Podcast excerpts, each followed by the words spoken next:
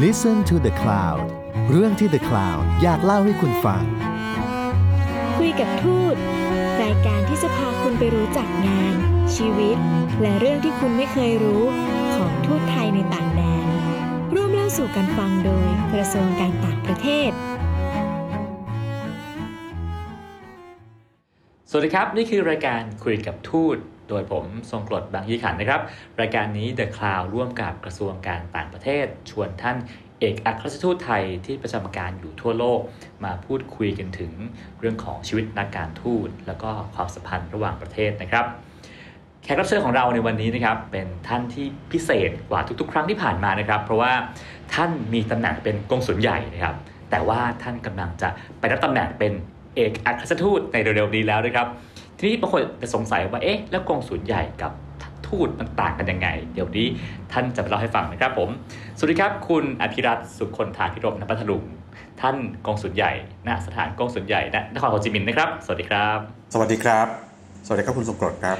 สวัสดีครับทุกท่านครับก็ก่อนอื่นเลยฮะผมว่าหลายๆคนคงสงสัยมากว่าตำแหน่งกงสุลใหญ่เนี่ยเอ๊ะเป็นทูตหรือไม่ได้เป็นทูตและตำแหน่งนี้มันเป็นอะไรกันแน่ตำแหน่งนี้ต่างจากท่านทูตยังไงครับผมครับเอ่อก็เล่าได้ง่ายๆนะฮะราชการฝ่ายกงสุลกับราชการฝ่ายการทูตเนี่ยมันแตกต่างกันอยู่นิดนึงแต่จริงๆแล้วเนี่ยก็มีส่วนร่วมเอ่อแล้วก็ผู้ปฏิบัติก็เป็นคนกลุ่มเดียวกันในในบางประเทศเนี่ยเขาจะใช้ข้าราชการกงสุลที่แยกแล้วก็ใช้ข้าราชการการทูตอีกฝ่ายหนึ่งแยกแต่ในเมืองไทยเราเนี่ยข้าราชการกระทรวงการต่างประเทศก็เป็นได้ทั้งทำงานด้านกงสุลและด้านการทูตผมเองก็เคยผมผมเป็นกงสุลใหญ่แล้วเขาก็จะให้ผมไปเป็นนักการทูตนะฮะก็อยู่ในคนเดียวกันเราไม่ได้แยกครับแต่ว่าเราในเรื่องของระหว่างประเทศเนี่ยมันอยู่ภายใต้กฎหมายระหว่างประเทศคนละตัวกันคืออนุสัญญากรุงเวียนนาปีคริสตศักราชหนึ่งพันเก้าร้อยหกสิบเอ็ดว่าด้วยความสัมพันธ์ทางการทูตอันหนึ่งและอนุสัญญากรุงเวียนนาเหมือนกันปีหนึ่งพันเก้าร้อยหกสิบสามว่าด้วยความสัมพันธ์ทางกงสุลอีกอันหนึ่งนะครับก็เป็นระเบียบระหว่างประเทศหรือกฎหมายระหว่างประเทศที่เป็นพื้นฐานของงานสองด้านซึ่งคล้ายกันแต่ว่าไม่เหมือนกันอันนี้ต่างกันยังไงพูดง่ายๆงานด้านการทูตหรืองานของสถานทูตเนี่ยก็เหมือนกับเป็นผู้แทนทางการของรัฐบาลของประเทศประเทศหนึ่งในการไปดำเนินความสัมพันธ์กับประเทศมิตรประเทศในระดับรัฐบาลรัฐบาลของอีกประเทศนะครับส่วนงานของสถานกงสุลพูดง่ายๆก็คือเป็นงานการที่รัฐบาลของประเทศหนึ่งส่งผู้แทนของตัวเองออกไปดูแลคนชาติตัวเองและผลประโยชน์ของตัวเองที่อยู่ไปอยู่ในอีกประเทศหนึ่งต่างกันอยู่นิดนึงนะครับเหมือนจะดูเป็นงานดูแลประชาชนซะเยอะหน่อยใช่เป็นงานที่ดูแลคนของตัวเองและผลประโยชน์ของตัวเองในอีกประเทศส่วนของของสถานทูตเขาเนี่ยก็จะเป็นงานที่ดูแลความสัมพันธ์ระหว่างรัฐบาลของตัวเองกับรัฐบาลมิตรประเทศผู้รับผู้รับนะครับทีนี้พอสถานทูตเป็นที่ตั้งของท่านเอกอัครราชทูตนะครับเป็นที่ทำงานของท่านทูตซึ่งเป็นผู้แทนของรัฐบาลสมมติผู้แทนไทยไปประจำอยู่ในประเทศนั้นไปติดต่อกับรัฐบาลเวียดนามนะครับหรือแล้วก็โดยธรรมเนียมปฏิบัติก็ถือว่าเป็นผู้แทนขององค์พระประมุขไปไปประจำอยู่กับประมุขของอีกชาติหนึ่งด้วยนะครับเพราะฉะนั้นสถานทูตในแต่ละประเทศจะมีที่อื่นไม่ได้ต้องมีอยู่ที่เดียวเท่านั้นคือที่เมืองหลวงนะฮะมีในกรณีของเวียดนามเนี่ยก็มีอยู่ได้ที่กรุงฮานอยที่เดียวนะครับส่วนสถานกงสุลใหญ่สถานกงสุลหรือสถานกงสุลใหญ่เนี่ยก็สามารถจะมีแล้วแต่รัฐบาลสองฝ่ายตกลงกันรัฐบาลไทยอาจจะเห็นว่าในประเทศนั้นมีตรงไหนเมืองไหนที่มีผลประโยชน์ของไทยมีบริษัทไทยมีคนไทยไปไปไปไปไปอยู่มากที่จำเป็นต้องมาดูแลก็สามารถจะขอเจรจากับประเทศเจ้าบ้านของเจ้าของบ้านเขาเนี่ยขอเปิดในบ้านเขาได้อย่างของเราก็ที่นี่ก็อยู่ที่ฮานอยเป็นสถานทูตแล้วก็ที่ผมทำงานอยู่ที่โฮจิมินห์ซิตี้ทางใต้นี่เป็นสถานกงสุลนะครับในเมืองไทยเวียดนามก็เหมือนกันเขาก็มีสถานทูตเวียดนามอยู่ที่ถนนวิทยุแล้วเขาก็เจรจาแล้วก็เราก็ยอมให้เขาตั้งสถานทูตเวียดนามสถานกงสุลใหญ่เวียดนามที่ที่ขอนแก่นแต่ว่าจริงๆแล้วว่าไปแล้วเนี่ยงานมันซ้อนกันอย่างที่ว่าเพราะว่าในสถานทูตเองก็จะมีฝ่ายกงสุลดูแลคนไทยอยู่ด้วยเดินเข้าไปในฝ่ายกงสุลของของสถานทูตก็ทำได้เช่นเดียวกันอันนี้เป็นการอธิบายคร่าวๆครับผมเอาละครับทีนี้พอพูดถึงว่าวันนี้เราจะมาคุยกับนักการทูตที่ประจำการอยู่ที่ประเทศเวียดนามนะครับสิ่งหนึ่งที่พอคนไทยได้ฟังชื่อประเทศนี้ขึ้นมาปั๊บก็จะมีความคิดเห็นหลายๆอย่างอย่างนึงที่ช่วงนี้พูดกันบ่อยเหลือเกินก็คือว่าเอ๊ะเวียดนามเนี่ยเป็นคู่แข่งของไทยหรือเปล่านะเรากำลังแข่งกันอยู่หรือเปล่านะแต่บางคนก็บอกว่า ไม่น่านะเพราะเวียดนามเขาคิดว่าเขาแซงไทยไปแล้วนะครับเขาก็ว่าอย่างนั้นนะครับคำถามก็คือว่าแล้วมองมุมมองของการทูตนะครับไทยกับเวียดนามเนี่ยตกลงว่าเราเป็นเพื่อนบ้านกันหรือว่าเป็นคู่แข่งกันครับผมคิดว่าขอบคุณก็คุณสมโปรดปัญหานี้ค่อนข้างที่จะน่าสนใจมากแล้วก็อาจจะต้องตั้งตั้งท่าตอบดีๆนิดนึงผมคิดว่านะฮะมันมีสองด้านต้องจำเป็นต้องยอมรับความจริงก็คือว่าเวียดนามเนี่ยเป็นมิตรเป็นหุ้นส่วนเราเรียกว่าเป็นหุ้นส่วนทางยุทธศาสตร์กับไทยเราสถาปนาความสัมพันธ์ไทยเวียดนามในระดับหุ้นส่วนทางยุทธศาสตร์เมื่อปีสองพันสิบสามแล้วต่อมาสองพันสิบเก้าคือสองพันห้าร้อยหกสิบสองเนี่ยเราก็พัฒนาขึ้นมาเป็นยกระดับขึ้นมาเป็นหุ้นส่วนยุทธศาสตร์ที่เข้มแข็งเราเห็นว่ามีความร่วมมือกันที่เราสามารถร่วมมือกันได้จริงแต่ว่าในขณะเดียวกันเราก็ตระหนักโดยข้อเท็จจริงว่าเราก็มีความเป็นจริงว่าเราเป็นคู่แข่งกันในบางด้านอยู่เช่นเดียวกันนะครับแต่อย่างน้อยที่สุดผมคิดว่าเราแข่งกันแบบเป็นมิตรนะฮะแข่งกันแบบที่ว่าเราก็ไม่ได้ฟาดฟันกันเอาเป็นเอาตายแล้วก็เราก็เป็นนักกีฬาก็คือขอให้คนที่มีประสิทธิภาพมากกว่าเก่งกว่าก็ชนะไปก็แล้วกันนะฮะอันนั้นก็เป็นอะไรที่แข่งขันกันได้ร่วมมือกันได้ด้วยสิ่งที่คุณสมพลพูดเมื่อกี้กันหนึ่งเนี่ยผมคิดว่าได้ผ่านเลยไปแล้วถ้าสมมุติว่าสักสามสิบ สี่สิบปีก่อนในยุคสมัยสงครามเย็นจริงในข้อหนึ่งก็คือว่ามันไม่ใช่แค่คู่แข่งมันเลยจะคู่แข่งไปเป็นเกือบจะเรียกว่าศัตรูก็ว่าได้ในขณะนั้นจริงๆนะฮะแต่ผมเชื่อว่านี่เราคบกันมานะครับพอดีปีนี้เป็นปีสี่สิบห้าปีของการสถาปนาความสัมพันธ์ทางการทูตระหว่างรัฐบาลกรุงฮานอยที่รัฐบาลเวียดนามปัจจุบันกับกับเรากับสาธารณรัฐประชาธิปไตยกับสาธารณรัฐสังคมนิยมเวียดนามเพราะฉะนั้นเนี่ยแล้วก็โลกของสงครามเย็นการแบ่งขั้วอำนาจการแบ่งค่ายอุดมการณ์เนี่ยมันเดินลางไปแล้วเราร่วมมือกันมากกว่าตั้งแต่สมัยท่านนายกชาติชายท่านเปลี่ยนสนามรบเป็นตลาดการค้าแล้วเพราะฉะนั้นอย่างน้อยที่สุดถึงเราจะแข่งกันก็แข่งกันด้วยความเป็นมิตรแล้วเราก็มีด้านที่ร่วมกันแล้วก็เป็นมิตรมิตรร่วมมือกันได้อีกหลายด้านด้วยนะครับทำไมเราถึงอยู่ในฐานะที่ที่เผอิญโดยโดยข้อที่จริงเหมือนแข่งกันก็เพราะว่าบางอย่างหลายๆอย่างเนี่ยเราเราทำอะไรคล้ายๆกันออกไปสู่โลกเอ่อเราเป็นสิ่งที่เอ่อเราเป็นผู้ที่เชี่ยวชาญชำนาญในเรื่องของการท่องเที่ยวมากจนกระทั่งเวียดนามเขาอยากจะเรียนจากเรานะฮะเอ่ออุตสาหกรรมท่องเที่ยวก่อนโควิดเป็นอุตสาหกรรมที่สำคัญกับกับเศรษฐกิจไทยมากแล้วก็เวียดนามก็รู้ว่าเราทำได้ดีมากก็อยากจะเรียนจากเราเพราะว่าเขาก็อยากจะเซลอยากจะชูภาพการท่องเที่ยวของเขาขึ้นมาเหมือนกันนะครับ เอ่อ เรามีสภาพภูมิอากาศดินฟ้าอากาศแบบแบบเขตร้อนปลูกข้าวปลูกผลไม้เมืองร้อนปลูกพืชผักอะไรต่างๆนานาทำเกษตรเยอะนี่ก็เป็นอีกสิ่งหนึ่งซึ่งเขาก็คล้ายกับเราเพราะฉะนั้นก็อันนี้ก็ก็เป็นเรื่องที่ไม่เป็นไรถึงแม้ว่าจะคล้ายแข่งกันแข่งกันบ้างนะฮะข้าวไทยก็เป็นข้าวที่มีชื่อเสียงแต่ว่าตอนหลังข้าวเวียดนามเนี่ยเขาก็ไปได้รางวัลระดับโลกมาแล้วสองปีแล้วอะไรอย่างนี้เขาก็ก็เป็นเรื่องที่ถ้าเราเชื่อในเรื่องของโลกของการแข่งขันเสรีก็คือใครเก่งก็ต้องอยู่ให้ได้เราก็ต้องพัฒนาหนีเขาขึ้นไปนะฮะเรื่องนี้เป็นเรื่องที่แข่งกันได้โดยที่ไม่ต้องเกลียดกันไม่ต้องโกรธกันยังเป็นเพื่อนกันแต่ก็สามารถเตะบอลด้วยกันเป็นคู่แข่งขันได้นะครับเรื่องนี้ผมขอเรียนคุณสมกฎว่าผมเผอิญเคยมีโอกาสเมื่อเมื่อปี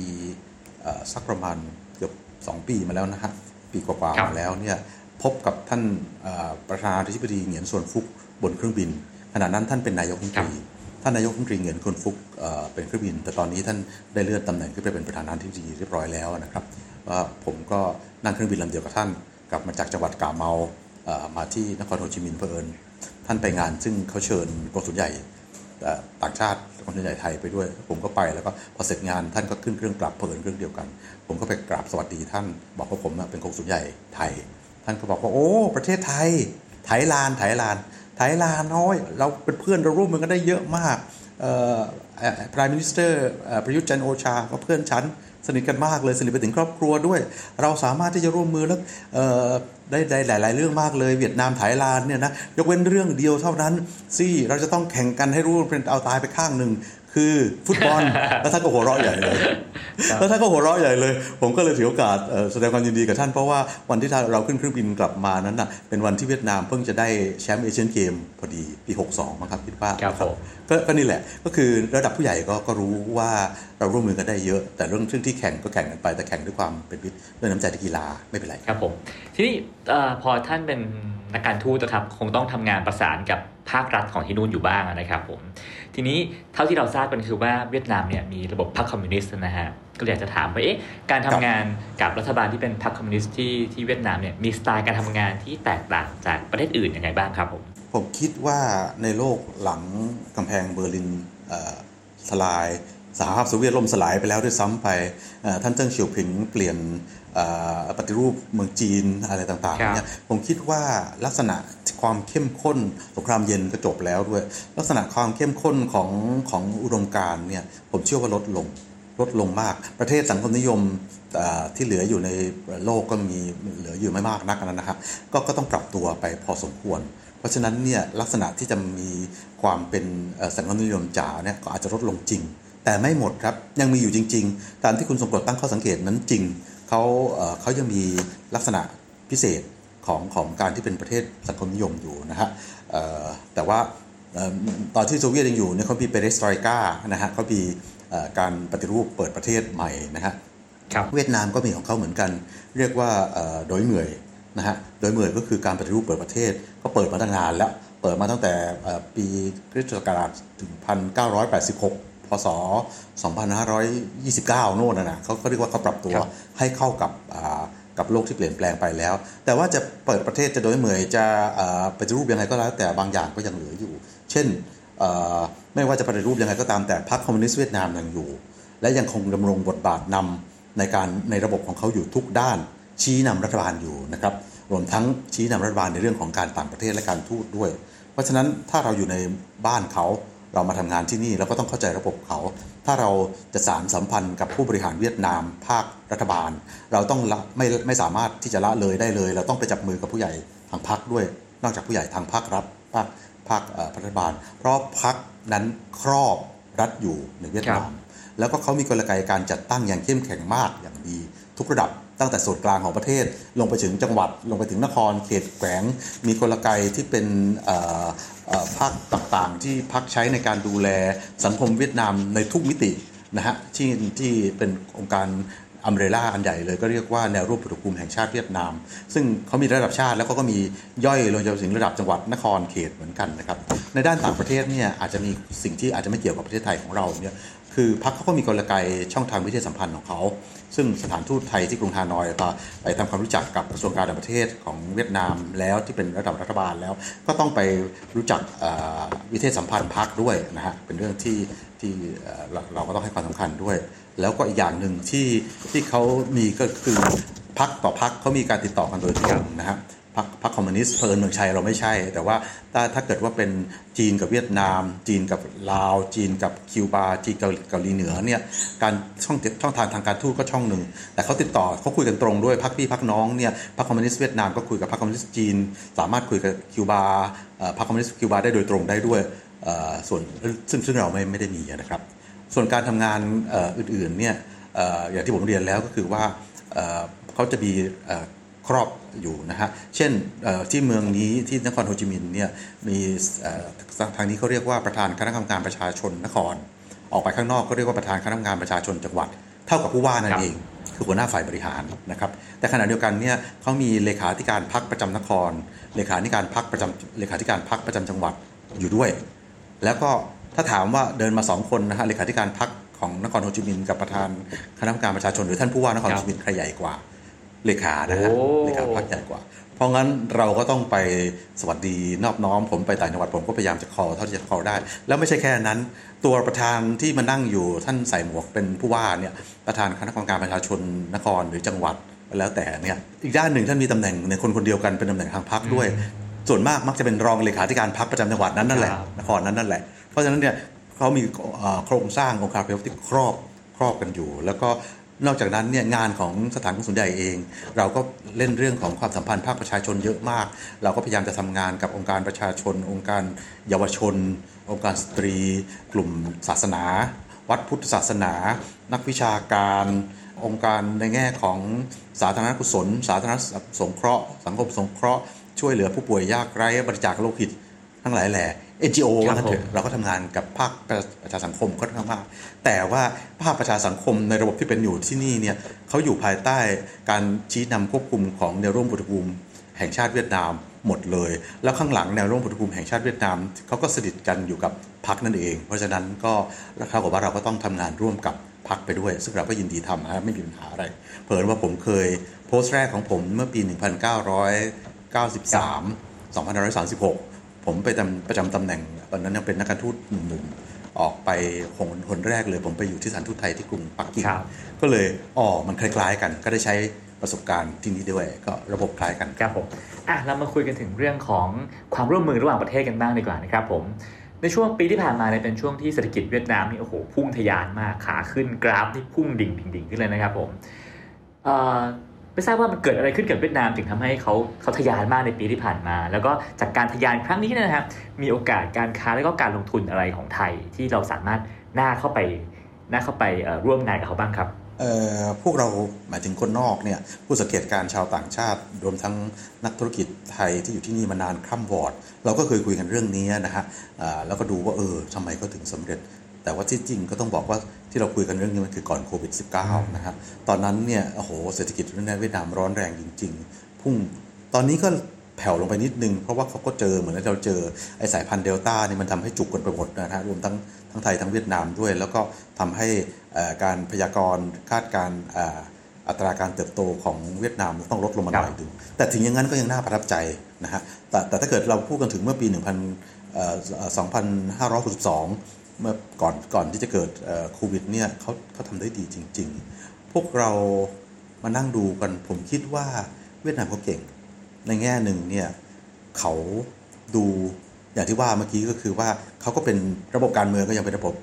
คอมมิวนิสต์ระบบสังคมนิยมเนี่ยแต่ระบบเศรษฐกิจเขาค่อนข้างจะเปิดและเป็นทุนนิยมแต่เขาเรียนรู้ทุกอย่างจากคนที่เดินไปข้างหน้าแล้วก็เขาเก็บเก็บทุกเม็ดนะฮะแล้วก็ออกแบบระบบเศรษฐกิจนโยบายเศรษฐกิจการเงินการคลังมหาภาคอะไรต่างๆนานาของเขาเนี่ยเพื่อจะหลีกเลี่ยงสิ่งที่คนเดินหน้าไปแล้วไปพลาดไปตกพิทฟอลตกหลุมตกร่องอะไรให้เขาเห็นเนี่ยเขาเรียนหมดเลยเขาเรียนรู้จากจีนจีนก็มีปัญหาของจีนที่เป็นการทดลองที่น่าสนใจมากสมัยท่านเจิ้งเฉียวผิงว่าจะทำยังไงถึงจะมีสิ่งที่สมัยนั้นเรียกว่าระบบสังคมนิยมที่มีลักษณะเฉพาะแบบจีนครึ่งๆสังคมนิยมครึ่งๆทุนนิยมเวียดนามก็ดูแล้วเวียดนามก็ดูด้วยว่าจีนรุ่งยังไงที่จะตามได้และจีนพลาดตรงไหนแล้วก็จะได้ไม่ทำตามเขาดูไทย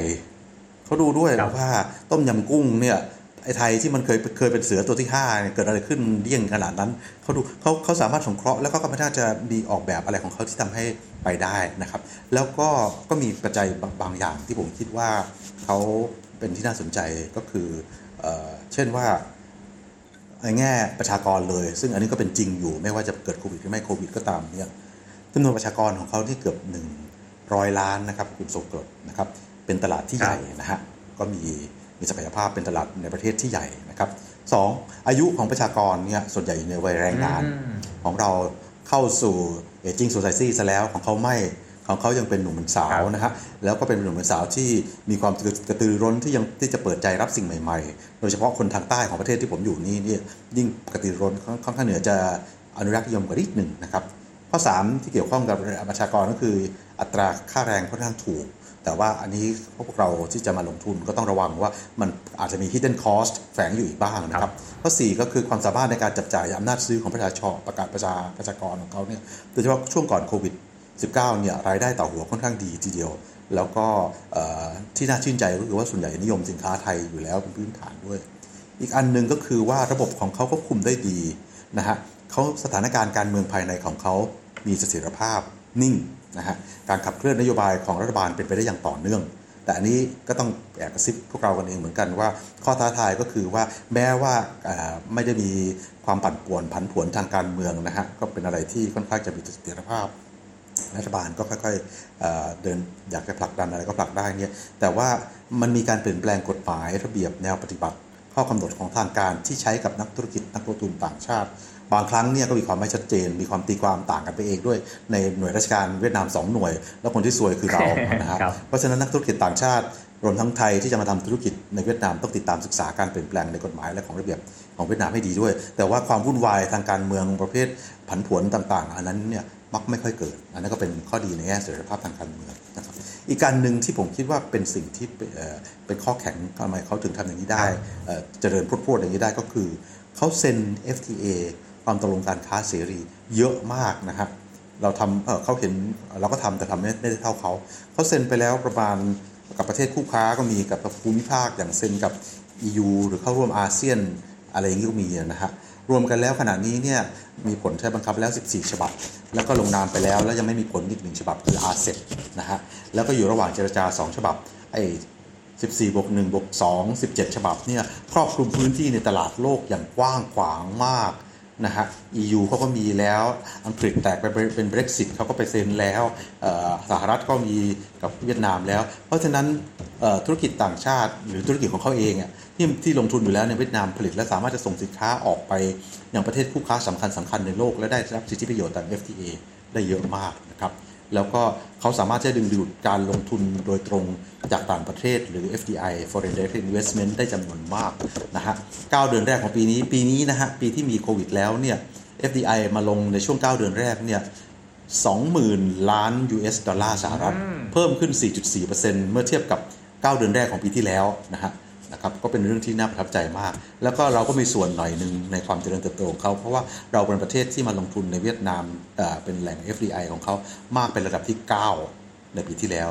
ประเทศไทยเป็นนักลงทุนรายใหญ่ติดระดับท็อปสิบของเวียดนามที่นี่นะครับแล้วก็เขาก็มีทั้งประชากรที่เป็นชาวเวียดนามพ้นทะเลเป็นเวียดนามิสอเมริกันเวียดนามิสเฟรนช์เวียดนามิสออสเตรเลียนที่สนับสนุนเขารักชาติของเขาเขาไปอยู่ที่เมืองฝรั่งไปอยู่ที่ไหนก็ตามแต่ก็ยังสนับสนุนเข้ามาใน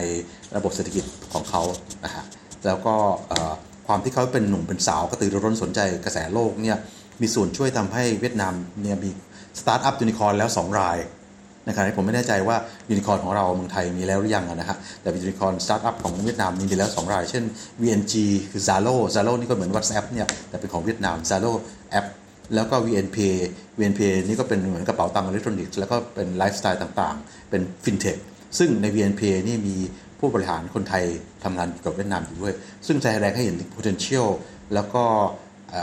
potential ที่ยังไม่ได้ถูกแท็บด้วยซ้ำที่เราสามารถจะ explore ร่วมกับเวียดนามได้ต่อไปอีกมากแล้วก็ผมเชื่อว่าเขามี potential ที่จะโตต่อเรื่องที่ทำให้เขาสะดุดนิดนึงก่อนหน้านี้ต้นปีนี้เองด้วยซ้ำเมื่อปีที่แล้วทั้งปีเขาได้รับคำชมเชยมากพอเดือนปลายเดือนเมษาขึ้นต้นเดือนพฤษภาเขาก็เดี่ยงเหมือนกับเราเจอเดลต้าแวริแอนซ์เข้าไปก็ตอนนี้ก็เขาก็พยายามจะกลับมาควบคุมให้ได้อีกทีนึงครับแต่เชื่อว่ากระทบเศรษฐกิจบ้างแน่ๆครับผมเมื่อกี้ท่านกงสุลบอกว่าคนเวียดนามค่อนข้างจะรักเมืองไทยชอบสินค้าไทยนะฮะตอนนี้ถ้าผมเป็นพ่อค้าแม่ค้าอยากส่งของไปขายที่เวียดนามเนี่ยผมควรจะส่งอะไรไปขายดีครับถึงจะทำมาค้าขึ้นที่สุดครับอืมผมคิดว่าส่งมาได้หลายอย่างแต่ผมได้เรียนไว้แล้วว่าอาจจะต้องศึกษากฎระเบียบกฎหมายและการตีความของกฎหมายของเวียดนามซึ่งอาจจะผันแปรแปรเปลี่ยนไปได้ซึ่งอันนี้ทางกระทรวงใหญ่ไทยก็ยินดีรับใช้นะฮะเรามีสำนักงานการของกระทรวงพาณิชย์สำนักงานส่งเสริมการค้าในต่างประเทศมาจากกระทรวงพาณิชย์ไทยมันนั่งอยู่ในทีมผมที่นครโฮจิมินห์นี้ด้วยก็ยินดีรับใช้เรามีสมาคมนักธุรกิจไทยในเวียดนามซึ่งประกอบด้วยนักธุรกิจที่หลายท่านก็เฮียเฮียทั้งหลายผู้อาวุโสทั้งหลายก็อยู่ในเวียดนามมาเป็นสิบปีเป็นหลายสิบปีก็ยินดีที่จะแบ่งปันประสบการณ์ให้เพราะฉะนั้นเนี่ยในเรื่องของเอ่อการเข้ามาแท็บก็ควรจะดีแต่ถามว่ามาเอาอะไรมาขายดีเนี่ยผมก็คิดว่าผมก็คิดว่าไลฟ์สไตล์ได้ผมคิดว่าตอนนี้เนี่ยสินค้าขนมขบเคี้ยวได้เครื่องสำอางได้สินค้าไลฟ์สไตล์ได้เสื้อผ้าได้เขามีภาพอยู่ว่าสินค้าไทยเป็นสินค้าที่คุณภาพดีและราคายุติธรรมเขาจะพบเขาจะรู้สึกว่าสินค้าของประเทศอื่นบางประเทศอาจจะก๊อปหรืออาจจะมันคุณภาพไม่ดีในขณะที่สินค้าไทยนั้นนั้นโอเคแต่ว่าก็ก็ก็มีหลายอันฮะผมเข้าใจว่าในแง่ของเอ่ออะไรล่ะ ไอ ที เอ่อก็เข้ามาบ้างแล้วเหมือนกันนะฮะมีแต่ก่อนนี้ก็จะมีเรื่องของถ้าไม่ใช่สินค้าก็เป็นเรื่องของการไปท่องเที่ยวที่เมืองไทยเอ่อที่เกี่ยวข้องกับท่องเที่ยวทางทางสำนักงานพาณิชย์เนี่ยเขาเคยโปรโมทโฮเรกาคือสินค้าที่เกี่ยวกับกลุ่มโฮเทลรีสอร์ทแคทเทอร์ ของไทยซึ่งซึ่งก็สามารถที่มาได้ตั้งแต่ผลิตภัณฑ์ทัพเวร์พลาสติกอะไรต่างๆนานาเครื่อง amenities ในในโรงแรมเราก็ทำขายเขาได้แต่ตอนนี้ก็อุตสาหกรรมท่องเที่ยวซึ่งกระทบไปถึงโคเรกาด้วยเนี่ยก็ก็ถูกกระทบจากโควิดพอสมควรนะครับผมก็คิดว่านั่นนั่นน่าจะเป็นเป็นอะไรที่สามารถที่จะส่งผลได้เราเหลือเวลาอีกประมาณห้านาทีนะครับคุยอีกสักสองข้อนะฮะ เวลาผ่านไปเร็วมากเวลาผ่านไปเร็วมากเรามีที่นั่นเรามีสมาคมคนเวียดนามในไทยครับถูกใช่ไหมฮะมีครับสมาคมผมผมเล่าสั้นๆกันแล้วกันเวลาก็ค่อนข้างจะน้อยเรามีอย่างที่ผมเรียนแล้วคือสมาคมนักธุรกิจไทยในเวียดนามอันนี้เป็นที่รวมของชาวไทยที่เป็นนักธุรกิจภาคเอกชนไทยในเวียดนามตั้งมาแล้วยี่สิบสองปีแล้วก็เป็นพันธมิตรที่ดีมากของสถานทูตไทยสถานทูตใหญ่ไทยและราชการไทยช่วยกันทำงานนะครับนั่นนั่นคือฝั่งไทยฝั่งเวียดนามที่คนทรงกรดหมายถึงเนี่ยผมเห็นจะต้องท้าความว่ามันก็มีคนเวียดนามไปอยู่เมืองไทยนานมากแล้วนะฮะตั้งแต่ยุคองค์เชียงสือเป็นอย่างน้อยรัชกาลที่หนึ่งนู่นแหละแล้วก็มีไปหลายระลอกไปหลายระลอกมากส่วนหนึ่งเนี่ยก็ยังอยู่ในเมืองไทยจนกระทั่งเป็นคนไทยเชื้อสายเวียดนามไปแล้วเราทราบว่าสกลนครหมูยอแหนมเนืองก๋วยจั๊บยวนอะไรที่ขอนแก่นสกลนครอุดรธานีหลายจังหวัดมุกดาหารนั่นก็มีคนไทยที่ที่จริงแล้วคุณพ่อคุณแม่คุณปู่คุณย่าตายายบรรพบุรุษมาจากเมืองไทยบัดนี้รุ่นถึงรุ่นนี้ก็เป็นเป็นคนไทยได้สัญชาติไทยไปหมดแล้วนั่นส่วนหนึ่งอีกส่วนหนึ่งคือคนเวียดนามที่ก็คือกลุ่มเดียวกับกลุ่มแรกนี่แหละแต่ประเอิญปีประมาณพศสองพันห้าร้อย สองพันห้าร้อยเอ็ด สองพันห้าร้อยสอง สามสี่แถวแถวช่วงนั้นเนี่ยก่อนผู้ใหญ่ลีสองพันห้าร้อยแปดหน่อยนึงนะฮะก็มีการเดินทางกลับมายังประเทศไทยเอ้ยกลับกลับจากประเทศไทยกลับมายังประเทศเวียดนามกลับมาหกสิบปีละห้าสิบหกสิบปีละก็มีการส่งกลับกันมาแล้วก็กลุ่มที่คุณลุงคุณป้าชาวเวียดเกี่ยวที่เคยอยู่เมืองไทยเหล่านี้ก็ยังคิดถึงเมืองไทยแล้วก็รวมตัวกันเป็นสมาคมชาวเวียดนามที่อดีตเคยอยู่ที่ไทยและลาวแล้วก็ยังพูดภาษาไทยได้ร้องเพลงสุเทพร้องเพลงชรินนันทนากรการแก้วสุพรรณพูดภาษาไทยทานอาหารไทยและชอบประมงเป็นที่สุดแล้วท่านกลับมาตอนช่วงนั้นเป็นช่วงที่กำลังก่อร่างสร้างประเทศก็ได้ช่วยทำงานหลายอย่างกับเวียดนามแต่ตอนนี้เกษียณหมดแล้วแต่ก็เป็นคนที่ยังยังสืบต่อความรักในเมืองไทยแล้วก็ติดต่อกับญาติพี่น้องซึ่งก็คือสมาคมชาวไทยเชื้อสายเวียดนามในเมืองไทยเพราะที่จริงเขาเป็นญาติกันนั่นแหละแต่แยกกันเป็นสองส่วนนั่นนั่นก็เป็นเรื่องที่พูดถึงนะครับครับผมอีกเรื่องนึงนะตอนนี้ทราบว่าภาษาไทยเป็นวิชาที่ยอดฮิตมากนะฮะเด็กในมหาวิทยาลัยเนี่ยชอบเรียนกันมากนะครับผมทำไมก็ถึงอยากเรียนภาษาไทยกันครับผมคิดว่ามีหลายประเด็นเรื่องที่หนึ่งก็คือศักยภาพทางเศรษฐกิจแล้วว่าคนไทยบริษัทไทยมาตั้งอยู่เยอะแล้วก็มีลงทุนเป็นอันดับที่แปด เก้าอันดับที่เก้าของของเวียดนามอย่างที่ว่าแล้วเนี่ยเขาเรียนรู้ภาษาไทยจบมาเขาเขาก็รู้ว่าเขาไม่มีงานทำสองผมคิดว่าสิ่งที่เรียกว่า soft power อำนาจละมุนของเราเนี่ยมันเก่งมากจริงๆในเรื่องของหนังละครไทยละครโทรทัศน์หนังไทยเพลงไทยเอาตอนที่สมัยบุพเพสันนิวาสเนี่ยคน